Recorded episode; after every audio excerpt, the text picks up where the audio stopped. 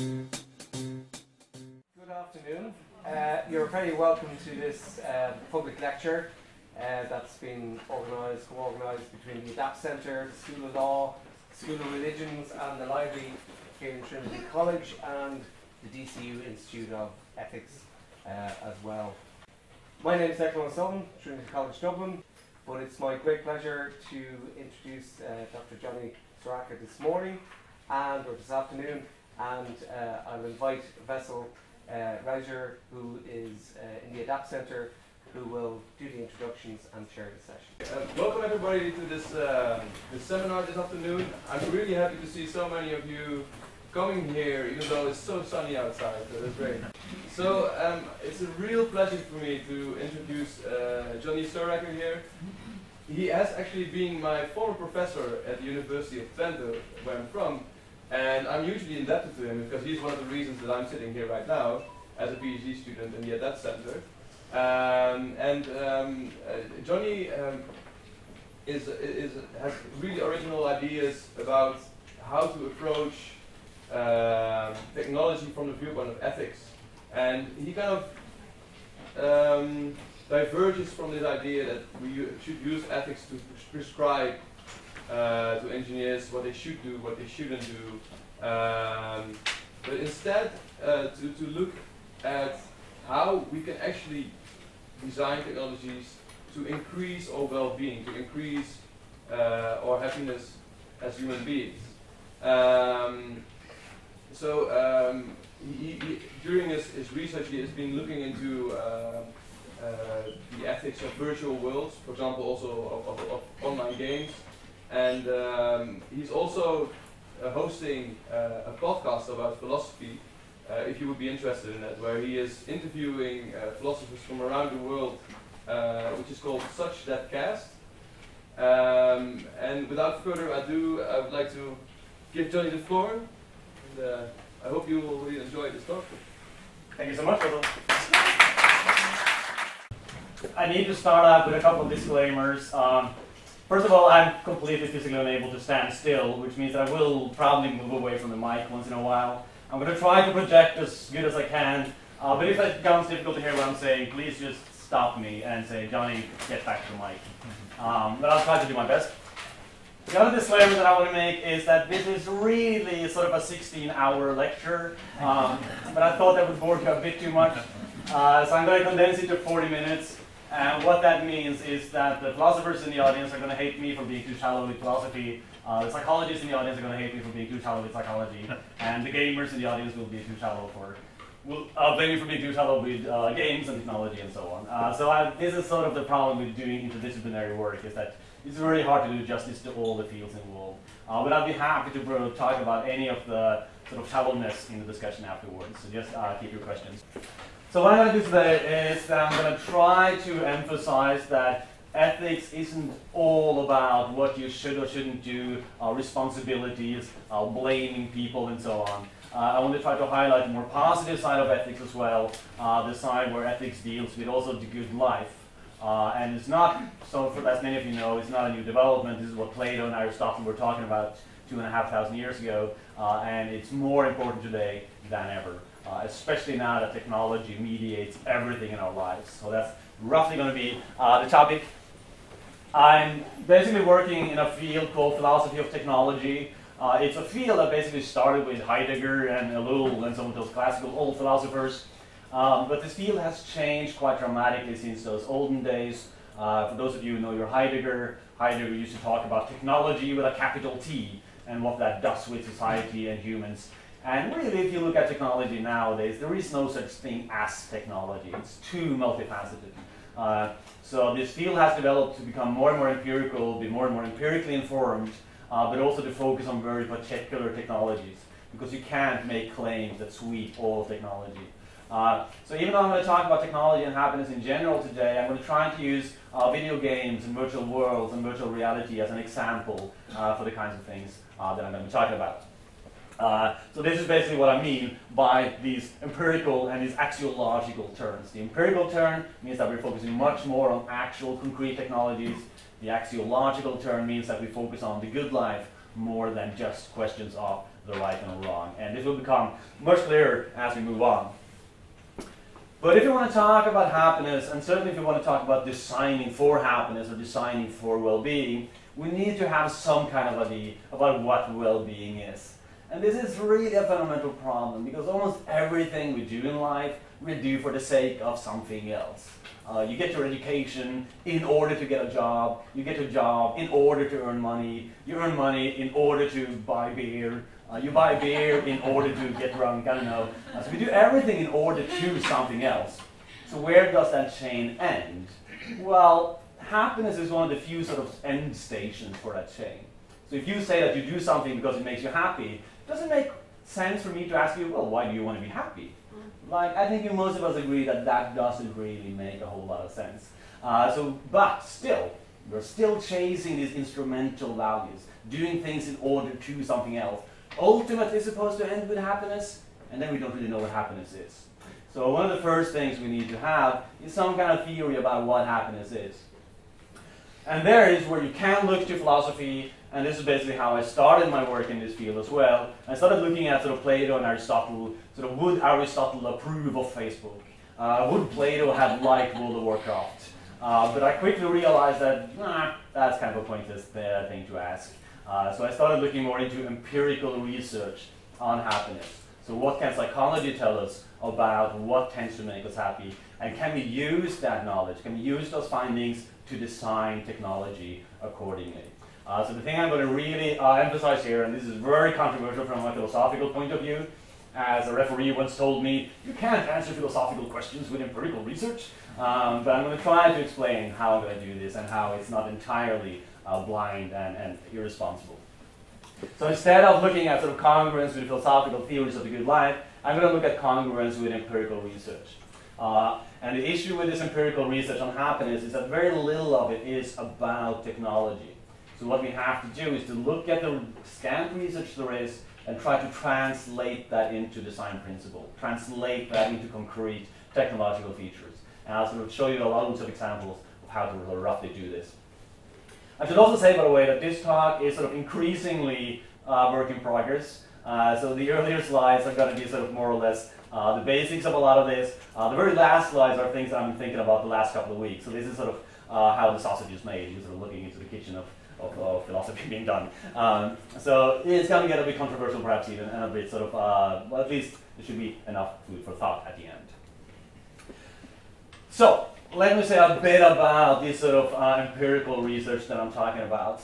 So first of all, how on earth can you measure happiness? It seems like an insane thing to do, and in some ways it is. But psychologists, no offense to the psychologists in the audience, but I have a sense that sometimes that psychologists have a bit of an inferiority complex. Like we're dealing with this really messy mind thing, but we don't have numbers. Like we want to have numbers too, just like the physicists and the mathematicians. Uh, so of course what psychologists do is to operationalize, as it's called, uh, have a certain set of tests and operations that allow you to arrive at a certain number, and yay, once you get numbers, then you can start doing real science. Then you can start comparing uh, and uh, making interventions and that kind of stuff.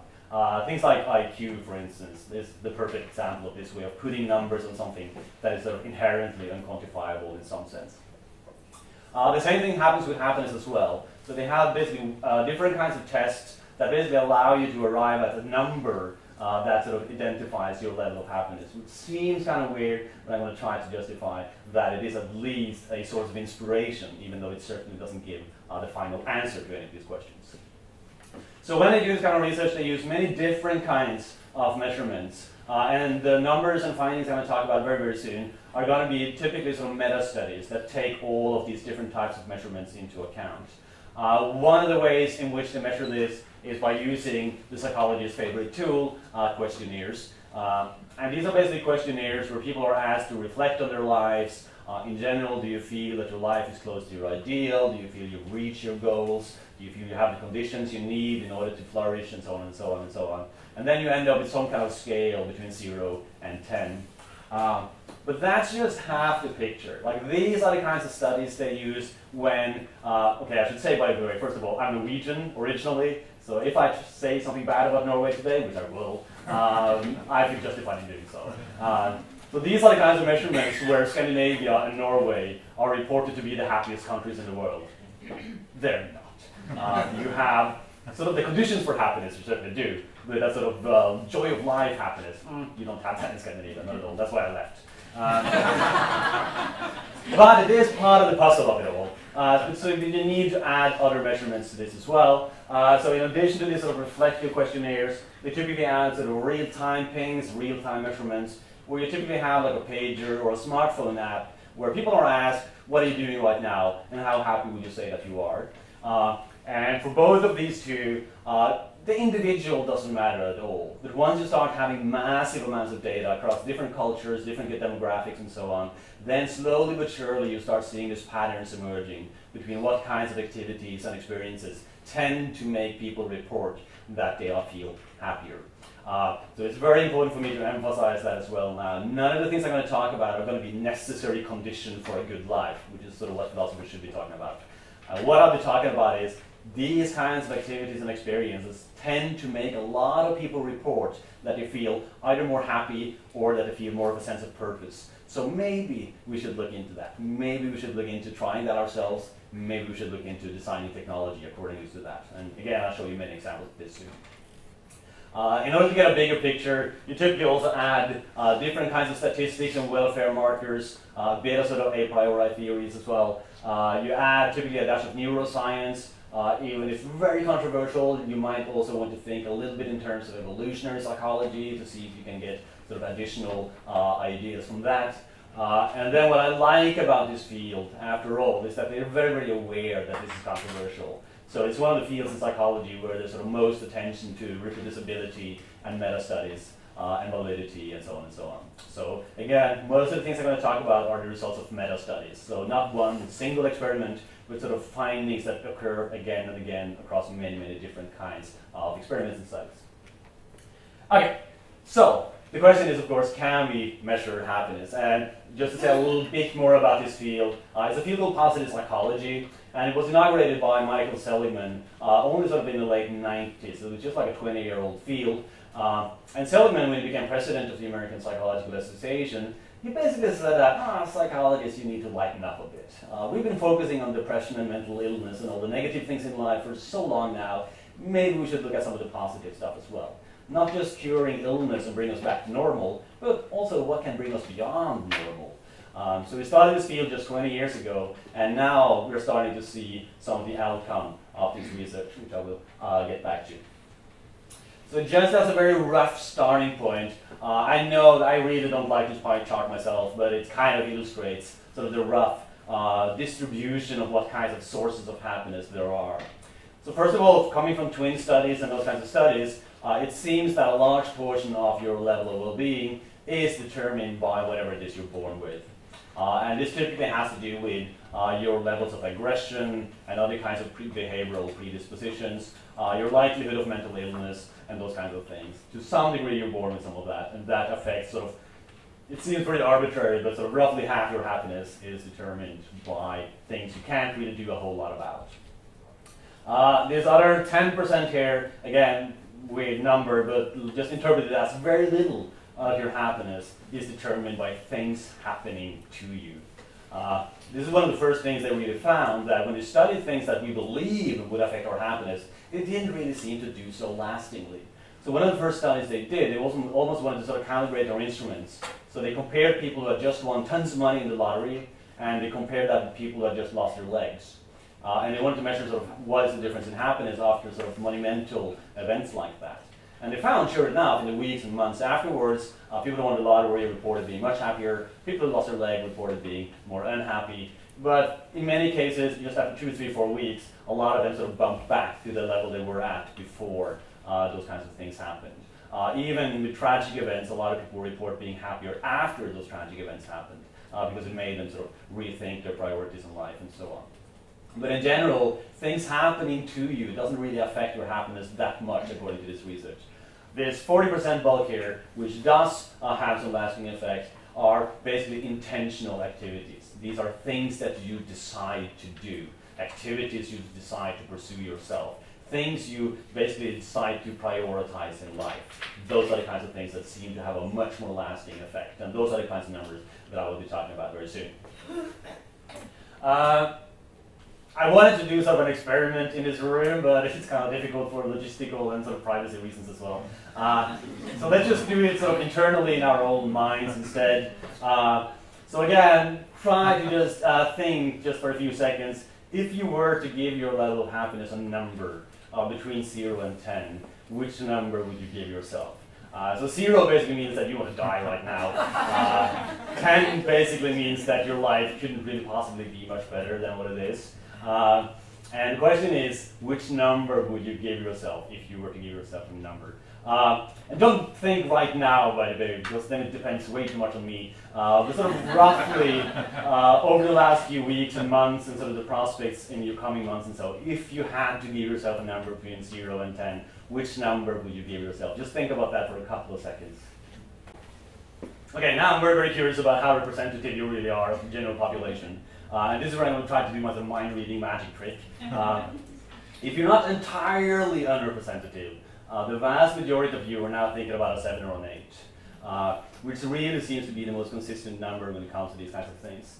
Uh, so this thing on the left is sort of the reflective questionnaire kind of numbers. This thing on the right is sort of the real-time measurements, uh, measurements of happiness. Uh, and they seem to very often support each other with some very important exceptions, which I will get back to soon. Uh, but in general, most people tend to rank themselves at a 7 or an 8. Of course, if something bad happened to you recently, or, or there are different kinds of good things happened to you recently, you're going to sort of spike up or down and so on. But the vast majority tend to find themselves there. Uh, don't be too worried if your number was lower. Like there are tons of things you can do to get happier. And, uh, and also, we tend to get happier the older we get, so that's also a bonus. Uh, so just wait a bit. Uh, there's already a lesson here. Like if you look around at all the miserable people around, you might think that most people are really unhappy, but no, really not. Most people actually rank themselves as being quite happy. And so the implicit measurement here is as well. Like if you gave yourself a seven or an eight, you sort of also implicitly saying that you think you're happier than most other people. So most people think they're happier than most other people, uh, it seems, uh, which is interesting enough in itself. Uh, but let's look more at the background of these numbers. Uh, so I'm going to go through some very consistent findings now, some of the most uh, clearest indicators uh, of determinants of happiness. And I'm going to sort of slowly but surely apply this to technology to see how this reflects on technology and how we can sort of use this to techno design technologies in particular ways. Uh, one thing that I think many of you have heard about already is this concept of flow. It's one of the most uh, popular things to come out of positive psychology. There's been many sort of TED Talks about it and so on, so I think maybe many of you will recognize this. Uh, so let me just uh, describe it very quickly. So flow is basically a mental state that you find yourself in if you're engaged in an activity that's very, very difficult. Well, not very difficult necessarily, but you're engaged in a difficult uh, activity and your skill level just perfectly matches the level of difficulty. So the y-axis here is the, level of difficulty, uh, the x-axis is uh, your skill level, and basically the point you want to be to get into this flow mental state is way up in the top right corner. Uh, and the weird thing about that state is that you're not really happy when you're in that mental state uh, because you're so occupied in the activity you're doing. Uh, if you want to think about something concrete here, think about your favorite sport or, or playing an instrument or anything that sort of requires skill in one way or another. So when you engage really in activity and your skill level sort of just barely matches the level of difficulty, you're pushing yourself sort of to the limit, uh, you're not happy in a moment, but what the research shows is that people who regularly have these kinds of activities tend to be much, much, much happier than people who do not have these kinds of uh, activities. Uh, and like I said, uh, sports and instruments and so on are sort of classical examples of this, because one of the key ingredients you need in order to get this going is that it must be possible to increase the level of difficulty as you get better. Like if you get better and it doesn't get more difficult, you're just going to sort of drift into uh, control and relaxation and so on. So it must be possible to sort of increase the level of difficulty as you move on. Uh, and this has very important implications for technology uh, because technology is just perfect for doing that automatically. Uh, and I'm going to get back to this point a bit later. I'm going to go more in depth into this towards the end of the talk because this is where things like video games and so on really come into the picture. So just keep this in mind. I will get back to this uh, a bit later.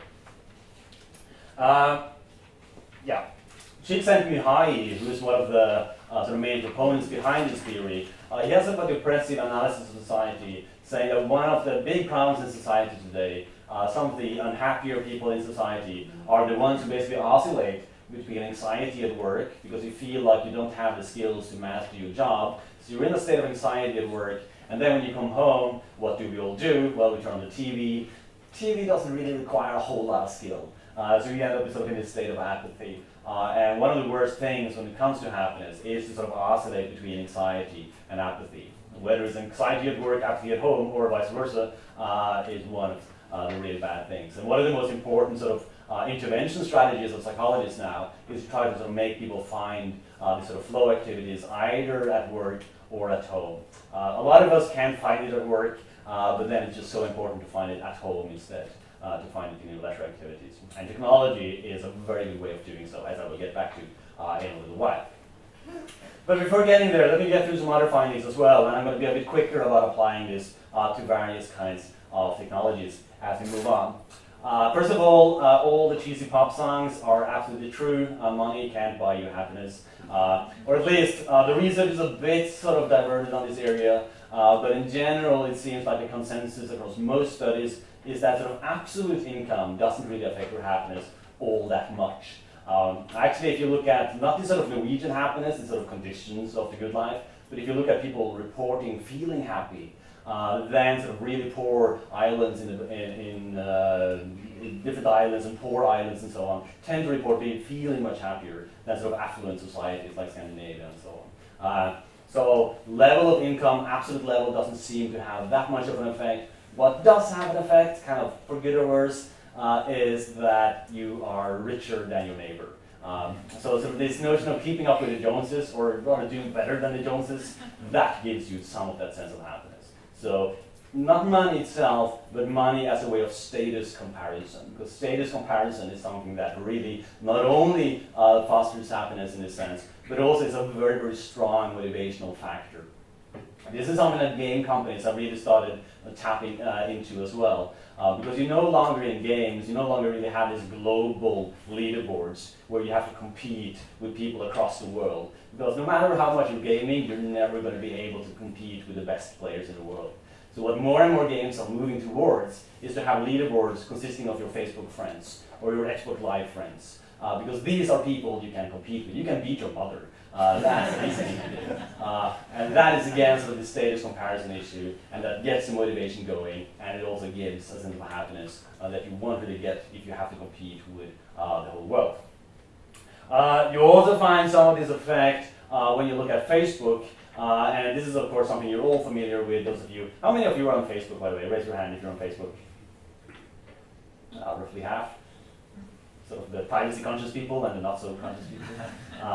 I'm on Facebook myself, so uh, I'll admit that. Um, but they found that the effect is also to be seen on Facebook, of course, because those of you who are not on Facebook, uh, the key thing about Facebook is to brag as much about your life as possible, uh, to make everybody think that your life is wonderful and perfect. Uh, and of course, a lot of people think so. So when they see other people uh, they're constantly going on vacation, uh, and so on and so on and so on, it seems like other lives are better than yours. And that again, that sort of status comparison has that sort of indirect feedback on you as well. I, will get back to this issue in a little while as well because it's a bit more intricate than this really. Uh, there's, uh, so there's more to be said about that soon.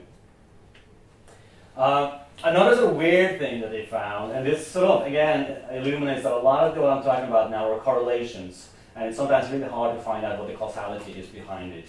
Uh, but one of the things that seem to pop up, you're trying to control for all the variables, still there seems to be a sort of a determinant of well-being coming just from having been close to happy people. So if some of you in this audience now reported that you were at a 9 uh, or even a 10, uh, the rest of us are really jealous, first of all, uh, but not only that, we are all happier because of it, because happiness actually does seem to spread like a germ to some degree.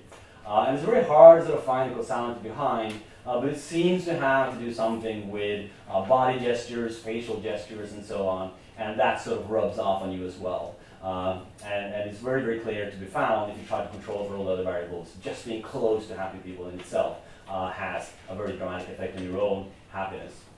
And they seem to have this remarkable ability as well. Uh, so if you look at this picture, uh, one of them is a real smile and one of them is a fake smile. Which one do you think is the real smile?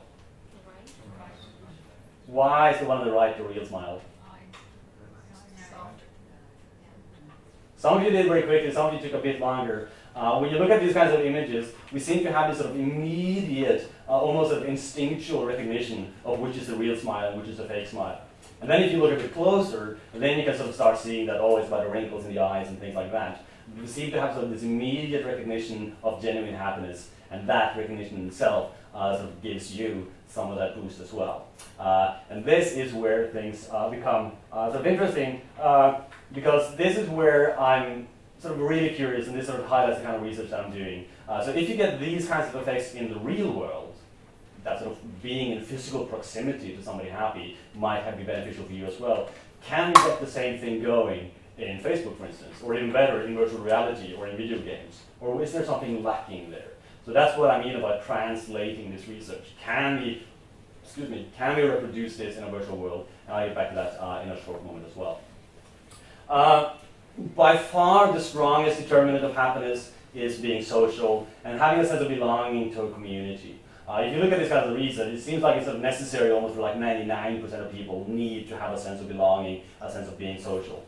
Uh, but I wanted to emphasize the 1% as well, uh, in the sense that some people don't need this, and this is the same for everything I'm talking about today. None of these are necessary. You have people who are entirely happy being entirely uh, socially isolated as well, like Tibetan monks and so on. Uh, but there are very, very few who can do so. For the vast majority, being social, having a sense of belonging seems to be absolutely essential for happiness, and one of the strongest determinants there is. Uh, one big part of this is to have somebody to share your experiences with. Uh, so as I said, that things happening to you might not necessarily affect you that much, but being able to share the things that happen to you with somebody else, that uh, seems to have actually a, a, higher effect than the thing happening to you itself. Uh, but on a certain condition, so one of the conditions is that you must feel that you get some kind of genuine response. That somebody sort of gives you a pat on the back or sort of looks you in the eye and says, Yes, you really deserve that. Or if it's something bad, there's somebody that comforts you, uh, takes your hand, uh, pats you over the here. Um, this is very culturally different, by the way. So in Norway, nobody ever hugs each other ever. Uh, so it's very different from culture to culture what counts as a genuine response, uh, but you need to sort of perceive it as such from your point of view. Which, again, of course, raises the issue can we reproduce this in Facebook? Can we reproduce this in virtual worlds as well? Or does it require some kind of physical gesture? Uh, and this is the point where uh, really uh, it's all about perception. And this is the good thing and the bad thing with this research, as I will emphasize uh, throughout, that a lot of this is entirely about perception. So it doesn't matter, matter whether you get a genuine response when you're sharing. It matters whether you perceive it to be a genuine response. And the interesting thing here is that this seems to be entirely uh, cultural to a large degree, as I mentioned, but also generational. So uh, for people who sort of my age and older, who sort of grew up without the internet, who grew up without Facebook and so on, we seem to sort of require a physical gesture. We seem to require sort of a pat on the back or a hug or, or at least somebody looking you in the eye. Uh, if you look at younger generation, uh, it seems like that is not as necessary. So a Facebook like doesn't really count much for me, but if you look at sort of 14 year olds, uh, it seems to uh, have a much, much, much higher effect. Uh, for sort of 14 year old girls, there's like an actual sort of ratio between how many likes you get within a certain amount of time, and you can really accurately uh, predict how sad or depressed they're going to be afterwards. Uh, it's like 14 year old girls sad, so it doesn't matter that much. Uh, but in general, it has a much higher effect on them than it has on us. Uh, it seems to be generational and very contingent, a lot of this. And I'll get back to this uh, a bit later as well. Uh, this is sort of what I'm trying to get going in my research as well. Is sort of trying to look at this thing I talked about about sharing how, or, sort of, excuse me, uh, physical gestures and bodily gestures, how important that is for sort of uh, having the sort of happiness germ spreading, if I can be a bit imprecise. Uh, so what I'm trying to get going now is this research project where you sort of try to map real time uh, your facial gestures onto your avatar in a virtual world or in a video game and see if some of the same effects can be reproduced. Uh, and I see some of this very nice interplay between research and implementation, and implementation learning from research, and vice versa. Uh, so that's again emphasizes the kind of stuff uh, that I want to do with this um, with this background. Um, I wanted to also emphasize that, like a lot of what I'm talking about up until now has been very sort of intuitive, uh, and seems sort of easy to sort of follow. You'll be nodding along what I say. I hopefully uh, seems to re- uh, resonate with a lot of you. Uh, there is some weird stuff coming out of this as well that is sort of intuitive on second thought, but is still a bit strange. so when it comes to perceptual pleasure, what seems to really do the trick, so pleasure from your senses, your taste, smell, eyes and ears, and so on. Uh, what seems to really do the trick there is if something appears to be entirely chaotic uh, and you're just bombarded by stimuli, but because of training or experience, you can take that massive information overload and find patterns and start structuring that information. Uh, it's the kind of stuff, and again, to be very, very imprecise, it's the kind of stuff that makes your brain go wee and spew out all those fun, wonderful chemicals. Uh, it's something your brain really loves to do. Uh, just to illustrate this, uh, I don't know if any of you recognize this. This was like all the rage back in the 90s, but nobody seems to remember them anymore. Uh, it's a random dot stereogram, uh, and it's again, it sort of seems entirely chaotic, but if you train a bit, and uh, the technique for this is that you should basically try to squint your eyes, try to focus your eyes sort of roughly two meters behind the PowerPoint screen. Um, and if you do that, eventually your brain will pick up on this sort of computer-generated pattern, and your brain will actually construct this sort of holographic uh, shark uh, in three dimensions, sort of floating in midair. Uh, it's very hard to do on a PowerPoint, uh, so I don't expect you to be able to do it now. Uh, but look up random dot stereogram online if you want to look into this. Uh, it's a fascinating phenomenon, and the rush you get when it finally works, when your brain just finds that pattern, is really, really rewarding. Now, this is of course a weird example, uh, but a more common example of this is if you drink wine, not just to get drunk, as all Norwegians do, um, but to drink wine in order to sort of pick out the different nuances. Oh, there's a bit of French dirt and a bit of pencil and so on. Like, if you can do that kind of stuff, that's again the stuff that your brain absolutely loves to do. Like, bombarded by stimuli, but because of training and experience, you can sort of pick out the different structures. Or if you're like a music theory buff, and you can take this very complex piece of music, but pick out the different structures, how the different instruments come in and out of it, and so on. Again, the kind of stuff your brain absolutely loves to do. Uh, and I think this has very important implications uh, for user interface and so on. Like, I don't like bashing Microsoft too much, but yeah, Microsoft has a large fault uh, in the sense that it has basically instantiated this paradigm where computer screens and computer interfaces should be as simple as possible. Uh, and it really doesn't give you any sort of perceptual pleasure when everything is designed in such a way that your grandmother can use it or, or, or, or whatever it might be. Um, what seems to have a much more effect like that is if you have a rather complex interface, but through training, through experience, you have sort of figured out that interface. And if you look at people working with something rather complex, something like Photoshop, for instance, uh, try to look at somebody who's an expert at Photoshop and see how they work. They never go into the menu and sort of choose the right action. It's just a blur of hotkeys and mouse gestures and just sort of frantic information transfer back and forth. Uh, and it sort of puts them in a state of flow, and it also gets a lot of sort of perceptual pleasure stuff going. Uh, so again, this is the kind of research that really uh, calls for a radical redesign of many of the user interfaces we use. Uh, and considering that many of us spend our entire workday in front of a computer interface, this is the kind of stuff that really could uh, improve our happiness on a daily basis as well. So again, a bit weird, but it has sort of these concrete implications uh, if you sort of translate it, even with some caveats, which I don't really have to go into, but that's it. Um, let's see I'm doing on time. Oh dear. Um, okay, I'll be speeding up this a little bit. Um, when it comes to happiness, uh, health is another sort of weird issue in the sense that how healthy you feel is much more happy than how it's much more important than how healthy you are. Uh, so in other words, anything that sort of makes you feel more unhealthy than you really are is really detrimental to your happiness. And the problem is that technology does this to a large degree. Uh, especially if you're like me and you never really go to the doctor. Uh, so if you have some kind of weird symptom going, what do you do? Well, you Google it. Uh, and when you Google it or you go on WebMD, well, you find out that basically you have this horrible disease uh, or this syndrome that hasn't been seen since the 1800s. You have it now. Uh, this is the kind of big problem. And also, if you're even more like me, you look this up online, and do you go to the doctor afterwards? No. You just walk around believing that you have cancer in all kinds of parts of your body, and that all kinds of weird diseases are just ravaging your body right now. So we start feeling sick, uh, even though we really shouldn't be. This is a big societal problem, and another reason I left Norway, by the way. So this obsession with health uh, this obsession with, with breast cancer screening, uh, DNA diagnostics, basically this obsession that you are sick, they just haven't found it yet. Uh, it's really bad for your happiness, so you need to be a bit more lax about these kind of things, uh, in my view at least. Um, I shouldn't say this in this room because uh, this seems like a highly educated room, uh, but education doesn't really factor into your happiness that much. Um, what is important here is actually that interpersonal skills are more important for happiness than sort of intelligence uh, and educational skills. Uh, and although I'm generally a techno-optimist, this is one of the areas where I'm actually quite critical of some of the developments we're seeing. Uh, because if you look at students, uh, remote teaching, remote learning, MOOCs, all that kind of stuff, yes, you get the knowledge transfer, but you don't get sort of the interpersonal skills that you really learn from uh, studying at the university, for instance. If, if there are any teachers in a room, try to imagine the difference between a first year bachelor and a second year bachelor when it comes to uh, ability to reflect, uh, and so on and so on, the ability to deal with other people. It's not because they learned so much programming in that year. It's because they spent a year away from their mother. It's because they got too drunk one night and did something stupid and had to deal with it the next day. Like that's the kind of stuff that teaches you the personal skills, which seems to be much more important for happiness.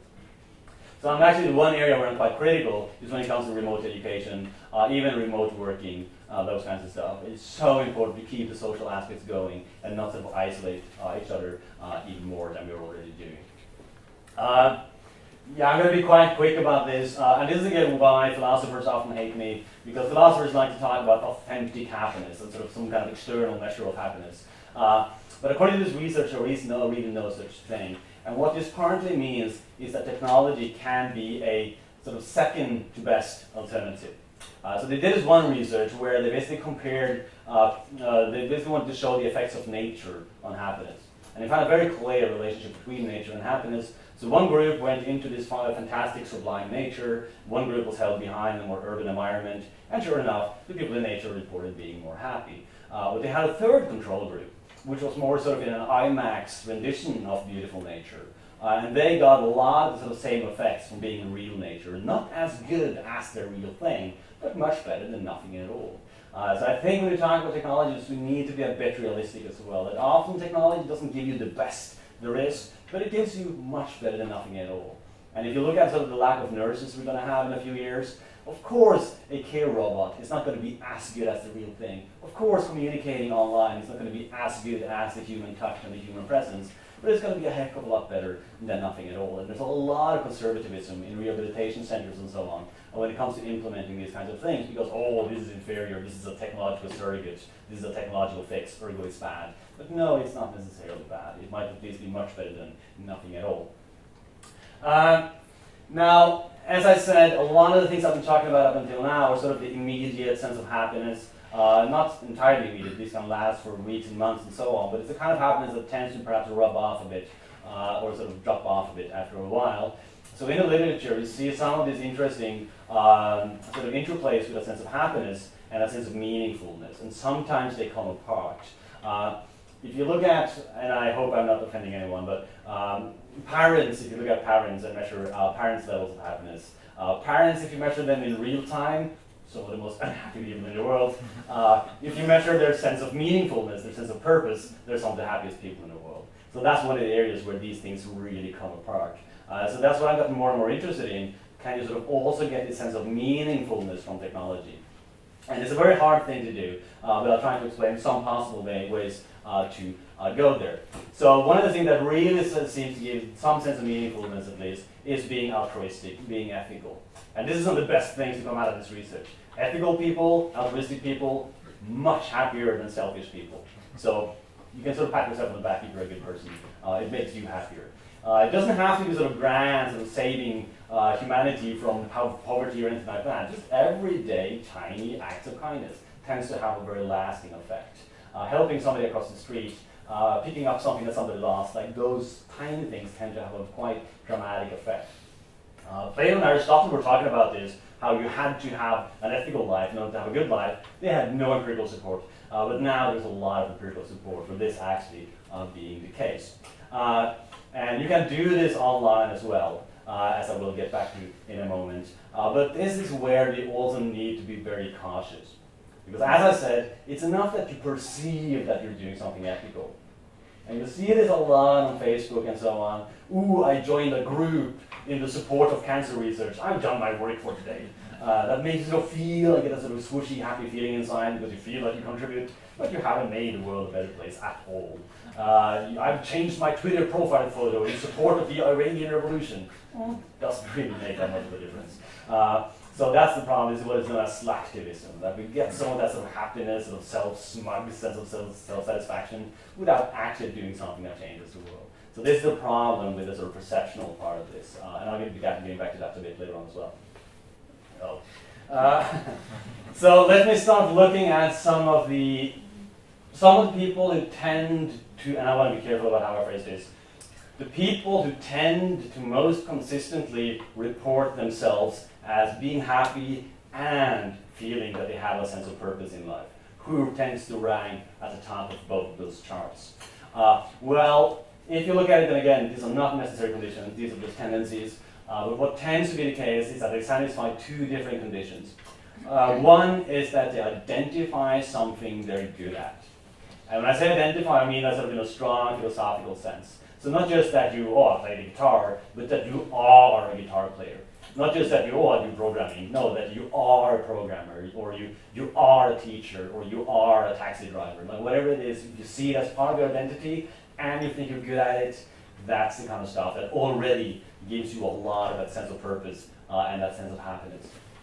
Already important because society is too obsessed with, with improving the bad thing, the things you're bad at. Uh, society should be much more focused on let, letting you further improve the things you're already good at. Like that's where happiness ultimately lies. Uh, now this has already some implications for technology because how do you identify what you're good at? Well, there are different ways of doing that. Uh, you can sort of do online questionnaires. This is something called the VIA survey. Uh, you can find it online and do it, and you will basically answer all these questions, and at the end of it, you get a list of what are sort of the most important strengths in your life and what are the least important strengths in your life. Uh, this is probably not saying for privacy reasons, but this is me. Uh, for those of you who know me a little bit, uh, might come as a big surprise that I don't have any kind of spirituality or hope. Um, but uh, love of learning and humor and that kind of stuff is something that's really, really important in my life. Those are sort of areas that I want uh, to uh, develop further and so on. Uh, I know a lot of you think I have a really bad sense of humor, but still, uh, it is important to me. I'm not saying I'm good at it. Um, so you can do these kinds of things, uh, but it's really not the way to do it, honestly. Uh, the way to really find out what you're good at is just to try out a whole lot of different stuff. Um, basically, experiment until you stumble across the kinds of things you love doing. Uh, and there's just no way to predict that very often. Like the fact that I'm standing here right now Somebody asked me 15 years ago whether I would want to stand in this room in front of all of you guys right now at Trinity College nonetheless. I would have crapped my pants and run away. like, I was so nervous in front of crowds before. Uh, but then I was sort of forced into it, I was sort of stumbled into it and realized that oh, this is actually something I love doing. Uh, and something that I couldn't have anticipated at all. So trying a lot of different stuff seems to be the key to finding out what you're good at and what sort of gives you that sense of purpose. Uh, and this is part of the problem with technology, with virtual worlds, with video games and so on, is that there are very few skills you can identify in games. Uh, seems like virtual reality, there should be no limits to that, but at the end of the day, you're in front of the screen, uh, maybe with an Oculus Rift or something, but typically you are very limited in what you can do. It's not the same as this whole analog world out there, where you have many more options to figure out what you're good at. So again, this is one area where I think we need to be a bit conscious about technology because it doesn't give you the same range. Uh, I'm going to be a bit quick, but if you want uh, philosophical support for this instead of empirical, uh, this is of course what Nietzsche was ranting about back in the good old days. Uh, danger alone acquaints us with your strengths and so on. So he also advocated this sort of dangerous life, uh, rather than a sort of Norwegian social democrat uh, Maximilian life. yes. Um, so that's one way. So, but as I said, the real people who really tend to identify themselves as having sort of this sense of purpose, this sense of meaningfulness, not only identify this, but they also have another condition, which is that they feel like they use that strength for something they perceive to be meaningful. And again, it's all about perception. Uh, but the typical things that tend to occur again and again is that people have a sense that they use their skills for something bigger than themselves, that they contribute to something bigger than themselves. Uh, the classic old examples again, anything having to do with religion and sort of eternity and immortality, uh, making a change to the world that is lasting. Like those are the kinds of things where people tend to derive a sense of meaning from. Um, and I think you can find this already with a lot of online stuff. Uh, you might ask yourself, who is writing Wikipedia? Who the heck has the time to be doing all of this? Who are subtitling anime movies uh, for no money at all and no reputation at all? Well, it's people who do it because of this. They feel like they contribute to Creative Commons, they contribute to open source entirely without any kind of reward, or the only reward being that they feel like they contribute to something bigger than themselves. So it's an alternative to, to more religious activities, for instance. Uh, so it really explains a lot of these activities, I believe. Um, now, the thing that I really got interested in lately is what about games? Uh, can you really get any of that sense of meaningfulness uh, from games? Um, because ultimately, like I mentioned, I'm going to be a bit quick about it, but I think you got the general point by now. Uh, games are just perfect for flow uh, because games can automatically adjust the level of difficulty uh, based on how good you are. So you don't need to, oh, I need to find a more difficult song to play now. No, the game will do that automatically for you. Uh, so it's perfect for getting a state of flow, but games also tend to foster social isolation, at least some games. So what the positive of flow, you get the negative of social isolation, and they sort of cancel each other out. This is why we need to be careful about just applying this stuff blindly. We need to think about what are the side effects as well. Uh, but there are games that solve this. This is my favorite game. It's called Rock Band. Uh, and it's basically a game where you can plug your guitar and your keyboard and your drums into the game, uh, and you can play along to the no time way. Uh, and the best way to play this game is to have seven people in the living room doing it at the same time. You get the flow, you get the social interaction, and all of that good stuff going. Um, but even if you might even say that gaming involves identification of strength, can you say that gaming is a meaningful activity? Uh, and this is one of the things I got interested in lately. How can we create meaningfulness in these games? Because they are fragile, they are sort of uh, temporary worlds. So how can you make them meaningful? Uh, I'll be a bit quick about this as well, uh, but just explain some of my terminology. When I talk about virtual actions or gaming actions, I see all of them as having one intra-virtual component and one extra-virtual component. So what I mean by intra-virtual is basically things that happen in the game itself. What I mean by extra-virtual are effects outside the game. Uh, so I want to try to first look, can we get these effects outside the game that gives you a sense of purpose? And second of all, I want to look at a more difficult question. Can you also create things inside the game itself that creates a sense of meaningfulness? I hope this will be clear with some examples. Um, and again, you can be ethical in games, uh, and you can help uh, educate other people in games. Uh, if anyone is very easily offended, you can close your eyes now. I'm just going to show you a very quick uh, uh, screenshot of an actual conversation going on. I've conveniently truncated it so to get rid of the worst. Uh, uh, but this was me miraculously beating one of the best players in Pro Evolution Soccer. Uh, he didn't like that at all. He accused me of doing something called lagging, which is a cheating technique. and he told me to do all kinds of interesting things to myself, which I wanted to tell you more about. Um, so how do you deal with these kinds of people? And this was a notorious bad person. Uh, so I did a stupid academic thing. So I wrote in this long message to back where I explained the technical details of latency. Uh, I explained uh, the ethical fallacy of jumping to conclusions, uh, and so on and so on and so on. Uh, and I expected even worse to come back. Uh, ten minutes later, um, I got this message. Okay, sorry. we actually became really good friends afterwards, and he's now one of the seen as one of the more so positive players in this game. So in some sense, you can say that I was being entirely selfish here because this made me feel good. It made me feel like I had done something ethical, that I had sort of I helped raise this hopeless child in some way. Uh, so that's the kind of stuff that can give you meaning, uh, sort of extra virtually to the game. So not inside the game, but the effects outside the game. So the effects on this person. Um,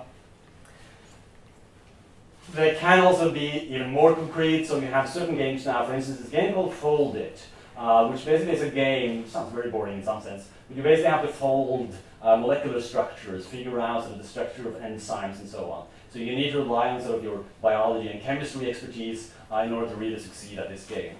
And there were these researchers who have been trying to figure out this really complex structure uh, of this retrovirus enzyme that was crucial for trying to figure out a cure for AIDS. And the researchers had spent a decade trying to figure out the structure of this enzyme could not do it. Uh, they put it in, into the game, and the gamers collectively uh, solved, solved it in three weeks. So by using your skills in a game, even by being online or social, and in addition to that, you help your uh, AIDS, what could possibly be more meaningful than that? So it's possible to add that as well. Uh, this is another example where you help cure cancer uh, by playing a game. Uh, you basically fly a spaceship through this enormous database of DNA, and you help researchers identify anomalies by doing that. So again, extra virtual meaningfulness. Uh, but I want to conclude with what I find to be the most speculative part of this. Uh, can you do this intra-virtually as well? Uh, can create meaning inside the world? Well, it seems like well-being is absolutely requires some sense of immortality in some sense, or at least like your efforts in a game, they can't be gone the next week because that takes away that sense of meaningfulness. Uh, so we need to try to find some ways to create lasting virtual worlds. Is that at all possible? Uh, and if you look at games now, a lot of games try to do this artificially. They try to make you give this feeling that this is an eternal world. So a lot of games use like ruins like this to give you a sense that there's a long history. A lot of games use ghosts and so on to give a sense of sort of eternity to a game. But it's entirely artificial, of course. So can you get sort of the real thing instead? Uh, and I think it is possible, but it raises a lot of interesting questions. Um, and just to illustrate how this works, and this is I mentioned this in my class before, and a couple of people started crying. I'm very sorry if I made you cry, uh, but it's very understandable because I almost did so myself and I heard about this first. Uh, this is a game on the Xbox Live. Uh, it's a rallycross game. And basically the way the game works is that if you get a new high score in the game, uh, your actual driving through this route is stored as a shadow card. Uh, so when somebody else plays the game later, they will see how you drove when you got the high score.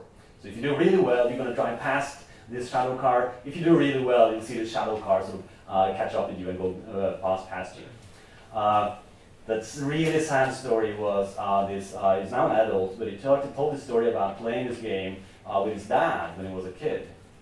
And it was some of the most meaningful moments he had with his dad. And his dad was rather absent and so on. But they had these really meaningful moments when they played this game together. Uh, and then when he was very young, his dad died, unfortunately. And of course, he really missed his dad. I was really sad about this for a long while. Uh, and then at some point, much later, he started playing this game again. And he realized that on the tracks where his dad had the high score, the shadow car was still there.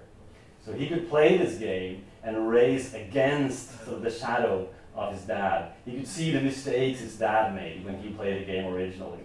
Uh, but if he got a new high score, that shadow would be removed. So he would basically race through this crack, race against his dad's shadow, and then he would simply stop in front of the finishing line and wait for his dad's shadow card to come past him and beat him, just to make sure that this remained uh, eternal in some kind of sense.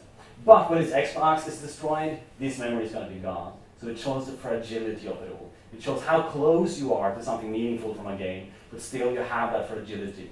So the thing that I got really obsessed by now is can you create this sense of eternity in game. And this is, since I'm at uh, Trinity now, I just wanted to mention Berkeley. Uh, because basically what we're going to be looking at in the near future is a world that looks just like George Berkeley, uh, and just like what George Berkeley wrote right here at Trinity College. Uh, to be very quick about Berkeley, because I'm running out of time, uh, to be quick about it, um, basically what he said was that you need a God to keep the world going. Like God is basically responsible for making everything happen. Uh, it's not like when we close our eyes, the world disappears, because God is always watching the world. So God sort of maintains this world. Uh, and this is exactly what we're going to need for a virtual world to function. We need some kind of gods to make sure that the virtual world persists. Uh, it's even more clear in a different philosopher, Malebranche, uh, very weird philosopher, and people actually only people in Dublin read Malebranche back in the day because he was rather weird. Really inspired Berkeley. Uh, he died two days after having a fight with Berkeley, actually. Like something weird happened there. Uh, but if you look at this quote from Malebranche, you can basically take uh, any mention of creator or created things and replace it with computer simulation, and you have some of the most precise definitions of virtual reality there are. Uh, so uh, there's a contradiction in saying that you can move your virtual chair. No power can transport it whither the computer simulation does not transport it, nor fix or keep it where the computer simulation does not fix it or keep it. Uh, he's basically describing this computer simulations keeping this virtual world alive for eternity. So what God did for Berkeley and Malebranche, we need companies to do for our virtual eternity, which raises a whole lot of critical issues. So who are these gods going to be? Uh, you have some companies who try to do this. This is a, company called Eternity, and they try to promise you that they will sort of store your memories forever and so on. Um, but the problem is that you had another product company that did this just before, uh, and if you go to their website now, uh, this is what you're going to find. Uh, they basically went bankrupt real soon after getting a lot of money for their promises, uh, but then all those memories were lost. So this fragility is what really is the big problem with true meaningfulness from technology and from virtual worlds. Loads of happiness, absolutely, but the sense of lasting meaningfulness, is very hard to do unless we can somehow figure out how to create gods that can sort of promise uh, eternity in some sense. So on that very sort of speculative uh, conjecture, uh, I'm going to leave you. So thank you.